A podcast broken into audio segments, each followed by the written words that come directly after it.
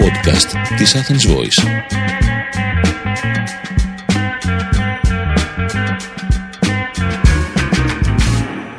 Οι Κυριακές του Κόσμου. Ένα podcast με διεθνείς ειδήσεις για θέματα που έπρεπε να προσέξουμε. Μία συζήτηση διάλογος για όσα ακούσαμε, διαβάσαμε, ερευνήσαμε και θέλουμε να μοιραστούμε μαζί σας. Είμαστε η Νίκος Παναγιώτου. Ο Χρήστος Φραγκονικολόπουλος. Και μαζί μας σήμερα είναι η... Στέλλα Τσιαρβούλα, υπεύθυνη προγράμματος Θεσσαλονίκης της ActionAid. Και ο... Και ο Λεόν Σαλτιέλ, ιστορικός σύγχρονης ελληνικής ιστορίας. Με αφορμή λοιπόν την εκδήλωση που διοργανώσαμε με την ActionAid και το DCN Global, συζητάμε σήμερα για το ρατσιστικό λόγο και τη ρητορική του μίσου στο διαδίκτυο.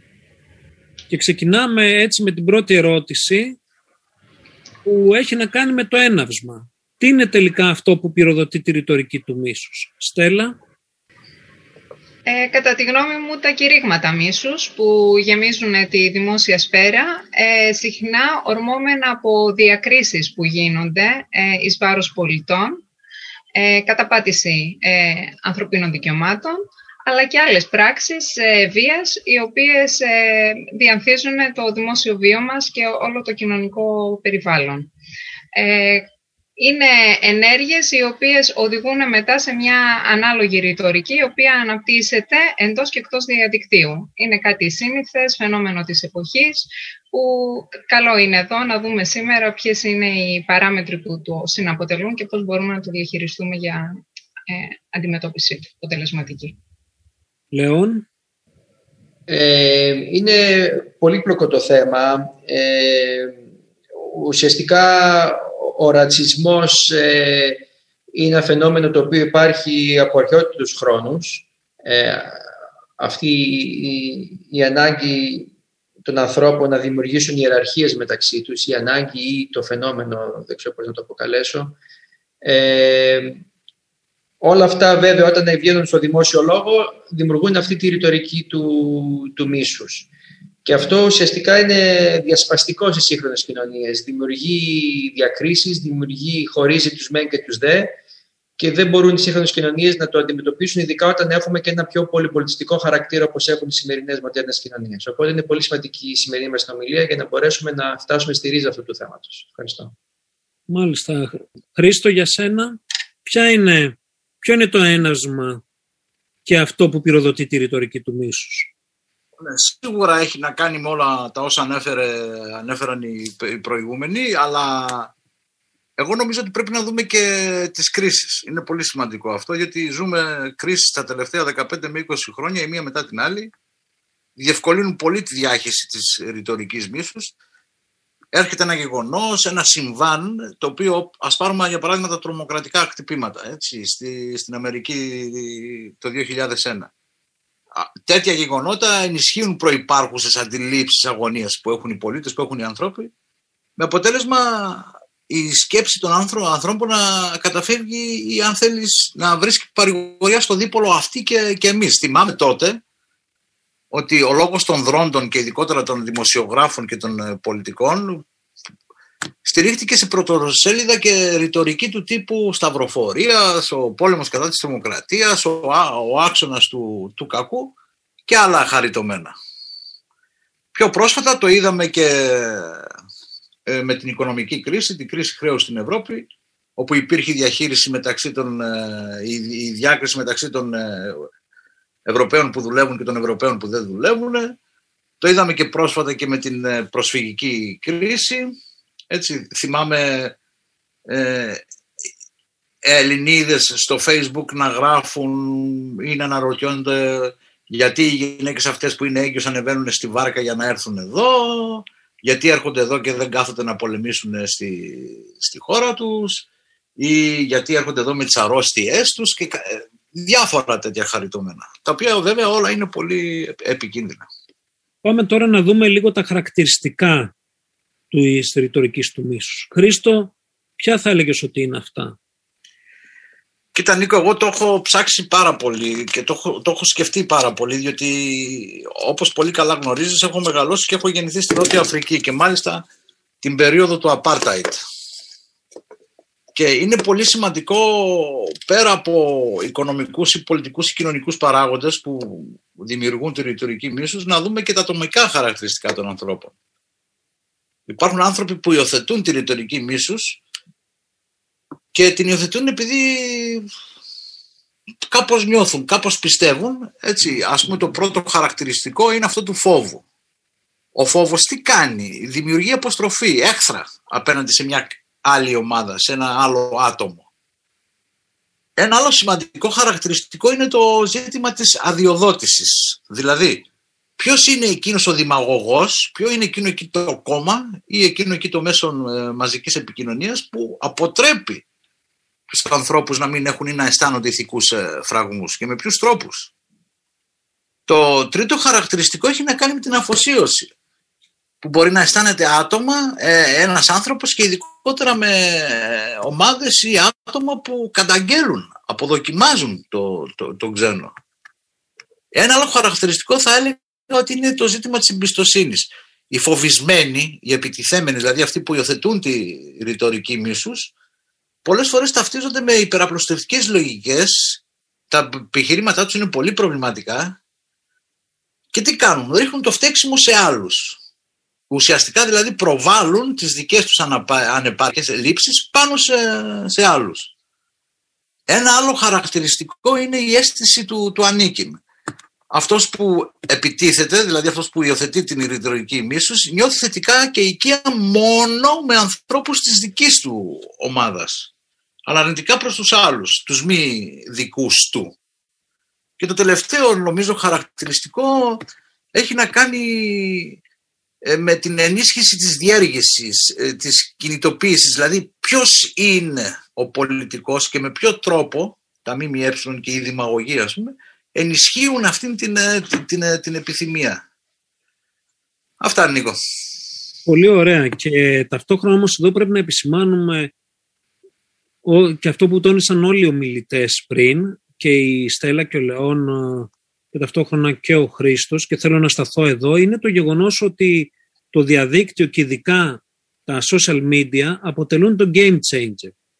Μπορεί το φαινόμενο να το είχαμε δει στην, ε, σε, αντίστοιχα παλαιότερα, αυτό όμως που ουσιαστικά αλλάζει την υπάρχουσα κατάσταση είναι τα μέσα κοινωνικής δικτύωσης, ειδικά αλλά και γενικότερα το διαδίκτυο, το οποίο επιτρέποντας τη δικτύωση και ταυτόχρονα την, ε, τις ε, μεγάλες αυτές ταχύτητες ουσιαστικά και, το, και δημιουργώντας ένα άχρονο πεδίο όπου μπορούμε ταυτόχρονα να επικοινωνούμε με πάρα πολλούς επέτρεψαν τη διάχυση της ρητορικής αυτής.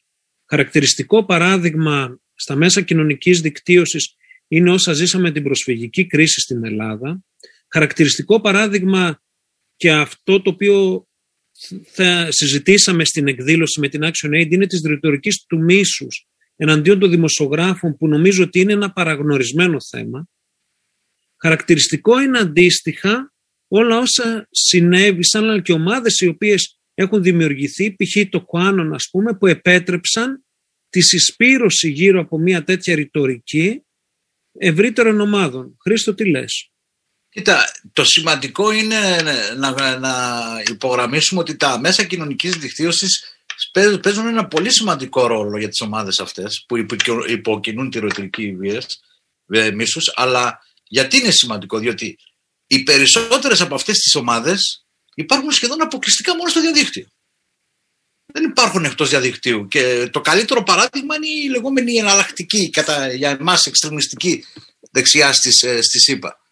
Γιατί τώρα, γιατί το διαδίκτυο επιτρέπει σε όλα τα απομονωμένα άτομα να έρχονται σε επαφή, να αισθάνονται μέλη ενός μεγαλύτερου κινήματος, χωρίς βέβαια και να χρειάζεται να αντιμετωπίσουν αντεπίθεση για τις ιδέες τους.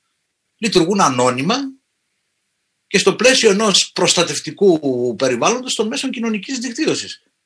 Επίσης αυτοί οι προστατευόμενοι αν θέλεις χώροι λειτουργούν και ως χώροι που μεγεθύνουν την εμβέλεια και την ένταση του μηνύματος. Και έτσι όχι μόνο προσελκύουν ε, νέους follower αλλά ριστοκοποιούν και περισσότερο τους, ε, τους παλαιότερους. Γι' αυτό είναι σημαντικό νομίζω το,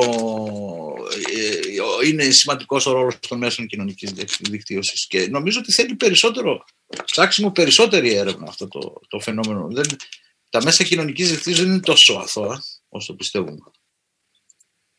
Αυτό νομίζω που θα πρέπει να σταθούμε και να τονίσουμε αντίστοιχα για τη θεματική αυτή, δηλαδή για το διαδίκτυο, όπως προέκυψε, προέκυψε και από τη συζήτηση που έγινε κατά τη διάρκεια της εκδήλωσης που διοργανώσαμε την Action Aid και το DCN Global, ήταν το γεγονός ότι το διαδίκτυο εκτός από επιταχυντής του λόγου αυτού, συνιστά ένα πεδίο συνάντησης, αλλά ταυτόχρονα, και αυτό θα ήθελα να υπογραμμίσω, ότι ίσως μεγενθύνει την εντύπωση που έχουμε πιθανώς και για την κινητοποίηση που προκαλεί. Και για να είμαι πιο συγκεκριμένος, έχουμε πολλές φορές την αίσθηση της απήχησης και των likes και προσπαθούμε να τα μετατρέψουμε, να τα μεταφέρουμε στην πραγματική ζωή. Κάτι που πολλές φορές όμως δεν ισχύει.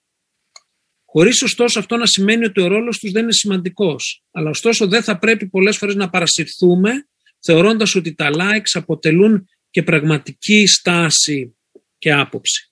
Ωστόσο όμως, και εδώ θα ήθελα να πάμε στο άλλο μας, στην άλλη μας ενότητα, που έχει να κάνει με τον αντισημιτισμό και τη ρητορική του μίσους. Λέων. Ε, ευχαριστώ Νίκο και θα συμφωνήσω φυσικά και με όσα είπατε και πριν και ο Χρήστος και, και η Στέλλα. Ε, ο αντισημιτισμός είναι μια αρρώστια στις κοινωνίες ο οποίος υπάρχει για αιώνες και έχει τη διομορφία να μετα, μεταμορφώνεται και να, ε, να βρίσκει πάντα ένα πάτημα στη κάθε, κάθε περίοδο, κάθε κρίση, κάθε, ε, κάθε ανάγκη της εποχής. Ε, το τελευταίο καιρό βλέπουμε πόσο ο κορονοϊός, ο οποίος μας έχει κλείσει όλους στα σπίτια μας, έχει φέρει το διαδίκτυο ακόμα σε μεγαλύτερο προσκήνιο. Οπότε όλα αυτά που είπατε είναι ακόμα πιο, πιο σημαντικά και μέσα και έρευνες έχουν δείξει ότι, παράδειγμα, οι, οι ψεύτικες θεωρίες, οι θεωρίες νομοσίες, είτε τα ψεύτικα νέα στο διαδίκτυο μεταφέρονται μέχρι και έξι φορές πιο γρήγορα από ό,τι στην πραγματική ζωή. Άρα έχει δώσει ε, πολύ μεγάλη δυνατότητα σε όλους αυτούς τους ε, που θέλουν να περάσουν μηνύματα μίσου και ρατσισμού να το κάνουν πολύ πιο εύκολα. Ο αντισημιτισμός είναι ένα μεγάλο και κομμάτι και ε, αναπόσπαστο του ρατσιστικού μίσους εν γέννη ε, μην ξεχνάμε και τις θεωρίες νομοσίες οι οποίες ζουν και, και μπορούν να βρουν ε, μεγάλη, βρίσκουν μεγάλη απήχηση ειδικά τώρα στην περίοδο του κορονοϊού και πίσω από κάθε θεωρία νομοσίας πάντα κρύβονται οι Εβραίοι, τα κέντρα αποφάσεων, οι σκοτεινές δυνάμεις, ε, κίνητρα για να βγάλουν λεφτά ή για να, να καταναστεύσουν τους λαούς κτλ. κτλ. Ε, οπότε ο αντισημιτισμός, ε, αυτό που έχουμε δει το τελευταίο καιρό είναι ότι έχει μια μεγάλη άνοδο. Ε, και γι' αυτό έχουν και πολλά μηνύματα από το Γενικό Γραμματέα του ΟΗΕ μέχρι την Ευρωπαϊκή Ένωση, οι οποίοι έχουν αντιληφθεί ότι πια ο αντισημιτισμός και άλλες μορφές διακρίσεων κατά μειονοτήτων και άλλων ομάδων απειλούν τη δημοκρατία και τα ανθρώπινα δικαιώματα. Άρα πρέπει τα κράτη να τα καταπολεμήσουν σοβαρά και να συνδέσουμε αυτό που είπες λίγο και πριν, Νίκο, για για τους πραγματικούς ανθρώπους που κρύβονται πίσω από την ονομία του ίντερνετ. Ε, εγώ θα έλεγα ότι ε, αυτές, αυτές οι ομάδες οι οποίες μπορούν και συναντιούνται στο ίντερνετ, που δεν θα μπορούσαν να το κάνουν αυτό στην πραγματική ζωή, έχουμε, έχουμε δει ότι αυτό μεταφέρεται και στην πραγματικότητα με βίες επιθέσεις κατά ανθρώπων και δολοφονίες. Δηλαδή και στο Christchurch επιθέσεις ε, στα τζαμιά στην ε, Νέα Ζηλανδία, αλλά και σε επιθέσεις συναγωγέ στη ΣΥΠΑ και στη Γερμανία, το διαδίκτυο ήταν ένας παράγοντος ο οποίος κίνησε, υποκίνησε τους δράστες να φτάσουν σε αυτά τα εγκλήματα. Οπότε αυτό δεν παραμένει μόνο μια ρητορική, αλλά μεταφράζεται και σε πραγματικές επιθέσεις. Και γι' αυτό είναι πάρα πολύ σημαντική αυτή η συζήτηση που κάνουμε σήμερα και η τρόπη αντιμετώπισης, γιατί η ραζιστικοποίηση που γίνεται στο Ιντερνετ δεν παραμένει στο Ιντερνετ και οι θεωρίε συνωμοσίες, αλλά έχουν αντίκτυπο στην ε, κανονική πολιτική και κοινωνική ζωή. Ναι, νομίζω ότι αυτό είναι ένα σημαντικό στοιχείο, ο αντίκτυπος λοιπόν που προκαλούν σε συνδυασμό με την ε, αντοχή κάποιων θεωριών συνωμοσίας, όπως με τα μυστικά πρωτόκολλα της ΙΟΝ και λοιπά που είχαν ξεκινήσει, τα οποία κατορθώνουν και συσπυρώνουν πολλές και ετερόκλητες φαινομενικά ομάδες. Ωστόσο εδώ και θα ήθελα να δώσω το λόγο ουσιαστικά στη Στέλλα είναι ότι αρχίζει και διαχέεται και αγγίζει άλλα κομμάτια α, α, της κοινωνίας μας όπως παραδείγματος χάρη την κοινωνία των πολιτών. Στέλλα. Ναι, ε, προσεγγίζοντας το θέμα της ρητορικής μίσους και του ρατσιστικού λόγου λοιπόν στο διαδίκτυο από την πλευρά μιας οργάνωσης, από την κοινωνία των πολιτών εν γέννη, εγώ θα ήθελα να εστιάσω στο πώς οι φορείς του πεδίου αυτού επικοινωνούν με τους χρήστες του διαδικτύου, πιο συγκεκριμένα πώς λειτουργεί αυτή η αλληλεπίδραση συγκεκριμένα στα social media. Ας κοιτάξουμε λοιπόν καλά στον καθρέφτη και τότε θα διαπιστώσουμε ότι συχνά προσπαθούμε να πείσουμε τους ήδη πεπισμένους με τα μηνύματα που εκπέμπουμε, καθώς χρησιμοποιούμε γλώσσα και αφηγήσεις που μπορεί να επηρεάζουν μόνο εκείνους που συμφωνούν με τις απόψεις μας. Δηλαδή, τίνουμε να δημιουργούμε αφηγήσεις και μηνύματα που να αποδεικνύουν ή να βασίζονται σε καθολικά αποδεκτές αξίες ή και στα δύο. Όταν χρησιμοποιούμε μια προσέγγιση με βάση τις αξίες, αυτό που κάνουμε συχνά είναι να υπενθυμίζουμε στο κοινό μας τις καθολικές αξίες, θεωρώντας δεδομένο ότι είναι επίσης κοινέ και αποδεκτές ή και υποστηρίζουμε τα ανθρώπινα δικαιώματα ως ένα μη διαπραγματεύσιμο ζήτημα με το οποίο όλοι πρέπει να συνταχθούν. Αυτό που συχνά όμως έτσι παραβλέπουμε όταν συζητάμε για τις παραθέσεις αυτές είναι η σημασία των ίδιων των συναισθημάτων. Στηριζόμαστε μόνο σε λογικά επιχειρήματα και ξεχνάμε ότι η αλλαγή στάσεων και πεπιθήσεων διεγείρεται από συναισθήματα και ακολουθεί αναζήτηση αποδεικτικών στοιχείων. Η αφήγηση ιστορίας είναι ένα από τα εργαλεία που μπορούν να διεγείρουν τα συναισθήματα και να αναπτύξουν ενσυναίσθηση. Αξίζει να σημειωθεί ότι από ερευνητικά αποτελέσματα προκύπτει ότι ενδείκνυται η χρήση δεδομένων και αποδεικτικών στοιχείων για την καλύτερη μετάδοση του μηνύματος. Ωστόσο, πρέπει να λάβουμε υπόψη ότι οι άνθρωποι είναι προκατηλημένοι από παρελθούσες προσλαμβάνουσες κατά την ερμηνεία των πληροφοριών και νεότερα στοιχεία μπορεί ακόμη και να ενισχύσουν αντί να αποδυναμώσουν αυτές τις συμπεριφορές. Υπογραμμίζοντας όλα αυτά ως αυτονόητα ή επιτιθέμενοι στους άλλους με ένα ας παραδεχτούμε αίσθημα συχνά ηθικής και μερικές φορές διανοητικής ανωτερότητας και μιας αφήγησης που το αντικατοπτρίζει, δεν μπορούμε να επιφέρουμε έτσι καμία αλλαγή. Ε, το ζητούμενο λοιπόν είναι ποιοι είναι οι εναλλακτικοί τρόποι μεταφοράς των μηνυμάτων μας στην κοινωνία των πολιτών. Τα δίκτυα, οι οργανώσεις και οι μεμονωμένοι ακτιβιστές θα πρέπει να αναζητήσουμε νέες αφηγήσεις συμβάλλοντας θετικά στη δημόσια σφαίρα στη διαχείριση του όλου ζητήματο. Στόχος όλων μας θα πρέπει να είναι η δημιουργία μιας συμπεριληπτικής, ισότιμης κοινωνίας που έχει στο επίκεντρό της τον άνθρωπο. Αυτό θα επιτευχθεί με τη συλλογική δράση όλων μας σε αυτήν την κατεύθυνση, μέσα από συνεργασίες και προγράμματα που αναδεικνύουν τις αξίες, τα δικαιώματα όλων, μέσα από την πρόθεση και την υπεράσπιση θετικών δράσεων προάσπισης αυτού του πλαισίου από την έρευνα και τις πρακτικές θετικής αφήγησης, από την πρόθεση και ανταλλαγή δράσεων εκπαίδευσης και κατάρτισης στοχευμένων σε συγκεκριμένες ομάδες της κοινωνίας των πολιτών συνολικότερα. Εξαιρετικά σημαντικές παράμετροι είναι ο εντοπισμός λοιπόν της ρητορικής μίσους λανθάνουσα σημεί, η ανάδειξη αυτών των κινδύνων, η αποφυγή χρήσης γλώσσας που λειτουργεί αποτρεπτικά, η δημιουργία πλαισίων προστασίας για όσους φοβούνται και η εξέβρεση πρακτικών διαχείρισης και τρόπων αντιμετώπισης. Ταυτόχρονα θα ήθελα να προσθέσω εδώ για ένα άλλο ζήτημα που θίξαμε και ένα ζήτημα που αποτελεί ουσιαστικά έτσι και μέρος ε, μιας έρευνας που κάνουμε σε τη ρητορική του μίσου εναντίον των δημοσιογράφων. Γιατί η ρητορική του μίσου εναντίον των δημοσιογράφων; Γιατί ουσιαστικά πολλές φορές δεν, ε, δεν προσέχουμε, είναι ένα, μια επαγγελματική τάξη και ομάδα την οποία δεν θεωρούμε σημαντική ή ότι δεν, δεν την αγγίζει. Αντιθέτως, βλέπουμε και προσεγγίζουμε τα μέσα ενημέρωσης ως ένα σημαντικό αρρωγό για την καταπολέμηση της ρητορικής του μίσους. Σπάνια ή ελάχιστα όμως έχουμε ασχοληθεί με τις επιθέσεις που δέχονται οι, οι ίδιοι λειτουργοί του επαγγέλματος και η οποία έχει τα εξής χαρακτηριστικά ενώ ξεκινά με, το, με τα ακόλουθα έτσι στοιχεία. Το πρώτο είναι η απαξίωση, το δεύτερο είναι η σύνδεσή τους με τα κέντρα που συνομωτούν, που απευθύνονται, που στόχο έχουν να μας καθυποτάξουν και ακολούθως αυτό το οποίο παρατηρούμε είναι η επίθεση και η απαξίωσή τους με που πλέον φεύγουν από το στάδιο των απλών χαρακτηρισμών και επιθέτων αλλά πηγαίνουν σε δράσεις εναντίον τους. Το βλέπουμε όλο ένα και συχνότερα να, να γίνεται, που ενώ έχει ξεκινήσει με ένα σύνθημα το αλής του μνήμης Αλίτης Δρουφιάνη δημοσιογράφη το 2005, έχει φτάσει και έχει πάρει χαρακτηριστικά κάθε της απομείωσης, χαρακτηριστικά που προκαλούν πλέον σε φυσική βία ή και νομιμοποιούν τη βία εναντίον των δημοσιογράφων. Αποτέλεσμα όλων αυτών είναι η μείωση της εμπιστοσύνης προς του, κοινού, του κοινού προς αυτούς, αλλά ταυτόχρονα χάνουν οι δημοκρατίες μας ουσιαστικά ένα συστατικό στοιχείο για την καταπολέμηση της ρητορικής του μίσους, αλλά ταυτόχρονα και του ελέγχου ουσιαστικά των ίδιας της εξουσίας.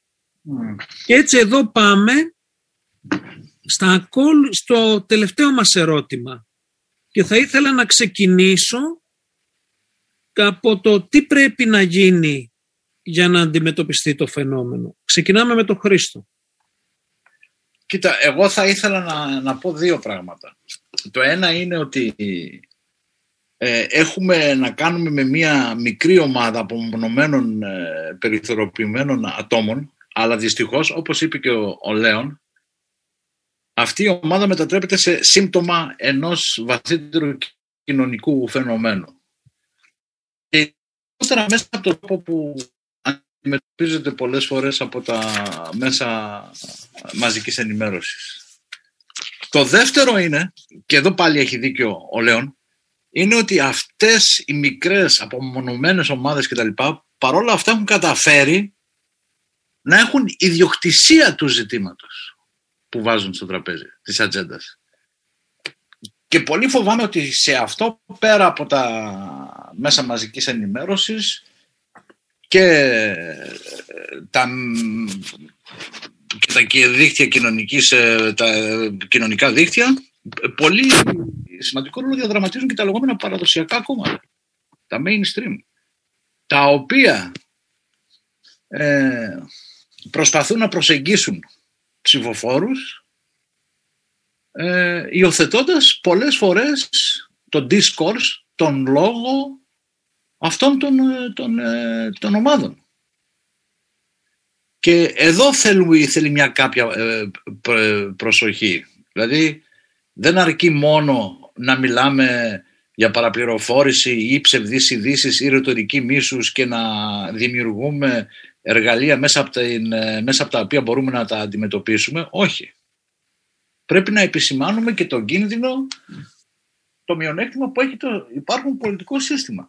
Όταν δεν υπάρχει η, η, διάκριση αριστεράς και, και, και δεξιάς και όλα έχουν μετατοπιστεί στο, στο κέντρο και δημιουργείται ένα χάσμα, ένα gap, ε, κάποιος πρέπει να το καλύψει. Και το καλύπτουν με το λόγο τους δυστυχώς αυτές οι, οι, οι ομάδες. Και τα κόμματα, τα παραδοσιακά κόμματα, τα παραδοσιακά πολιτικά συστήματα, έχω την εντύπωση ότι έχουν πέσει σε αυτή την, την παγίδα και υιοθετούν όλο και περισσότερο το, το λόγο τους. Με, με αποτέλεσμα ενώ οι ομάδες αυτές όπως είπαμε να είναι, μικροί, να είναι μικρές έτσι, να έχουν την ιδιοκτησία των ζητημάτων που θέτουν στα, στο τραπέζι. Λεόν, τι νομίζω ότι πρέπει να γίνει για να το αντιμετωπίσουμε; Εγώ θα συμφωνήσω πάρα πολύ με τον Χρήστο όσον αφορά την ευθύνη των ε, πολιτικών ηγετών οι οποίοι κατευθύνουν την κοινή γνώμη και, και έχουν ένα σημαντικό ρόλο να παίξουν στις κοινωνίες αλλά θα απαντούσα πιο συγκεκριμένα ένα τρίπτυχο μέτρων ε, που πιστεύω ότι πρέπει να ληφθούν, κυρίως όσον αφορά το διαδίκτυο. Ε, πρώτο είναι η νομοθεσία. Χρειάζεται ένα νομοθετικό πλαίσιο που να ρυθμίζει ε, ε, τα διάφορα, οι διάφορες αναρτήσεις στα μέσα κοινωνικής διαδικτύωσης. Φυσικά είμαστε όλοι για την ελευθερία της έκφρασης, αλλά υπάρχουν πολλά, πολλά, πολλές κατηγορίες λόγου που δεν υποπίπτουν στην ελευθερία της έκφρασης. Ε, πρόσφατα το Ευρωπαϊκό Δικαστήριο στο Στρασβούργο είπε ότι η άρνηση του ολοκαυτώματος δεν είναι ελευθερία της έκφρασης, άρα υπάρχουν, λόγος, υπάρχουν είδη λόγου που πρέπει και οφείλουν να απαγορευτούν από τις σύγχρονες κοινωνίες. Δεύτερον, είναι ε, οι ευθύνες των ίδιων των ε, εταιριών κοινωνικής διαδικτύωσης να δημιουργήσουν τα standards τα οποία ε, να μπορούν να αναγνωρίζουν και να αφαιρούν ή να συνεργάζονται με τις αρχές για όποτε υπάρχουν τέτοια ε, λόγος που παραμένει, που θα πρέπει να αφαιρεθεί από τις πλατφόρμες τους. Και τρίτο είναι το καθήκον της πολιτείας να εκπαιδεύσει τους ανθρώπους και σαν πολίτες με δημοκρατικό συνέστημα, αλλά και σαν χρήστες του διαδικτύου. Γιατί αυτός ο οποίος συμμετέχει στην κοινωνική και πολιτική ζωή είναι ο ίδιος ο οποίος είναι πίσω από το avatar, από το, το όνομα και το εικονίδιο στο μέσο κοινωνικής διαδικτύωσης και θα πρέπει να, να γνωρίζει αυτός ή αυτή το πώς να συμπεριφέρεται, πώς να προστατεύεται, ε, τι είναι η αλήθεια, τι είναι ψέμα και για να μην πέφτει θύμα ε, αυτών που τον, το χρησιμοποιούν ως ε, ε, κομμάτι της αλυσίδας για να περνάνε τα δικά τους μηνύματα μίσους και μυσαλλοδοξίας. Στέλλα. Συμφωνώ απολύτως ότι θα πρέπει να υπάρξει ένα αριθμιστικό πλαίσιο στην ευρύτερη λειτουργία του διαδικτύου, είτε είναι social media είτε είναι πλατφόρμες που είναι το νέο περιβάλλον που όλοι επιδρούμε. Ε, υπάρχει συλλογική, υπάρχει και φυσικά η ατομική ευθύνη για το πώς συμπεριφερόμαστε όλοι ως χρήστες. Η ανωνυμία της οθόνης ε, από πίσω δεν μπορεί να ε, συγκαλύπτει τέτοιες συμπεριφορές και να τις στηρίζει. Ε, εδώ θα θέλω να προσθέσω σε κάτι που ήδη προαναφέρθηκε νομίζω εδώ από τον κύριο Φραγκονικολόπουλο ε, μια άλλη διάσταση ε, πέρα από τους δημοσιογράφους που συχνά είναι θύματα αυτής της ρητορικής.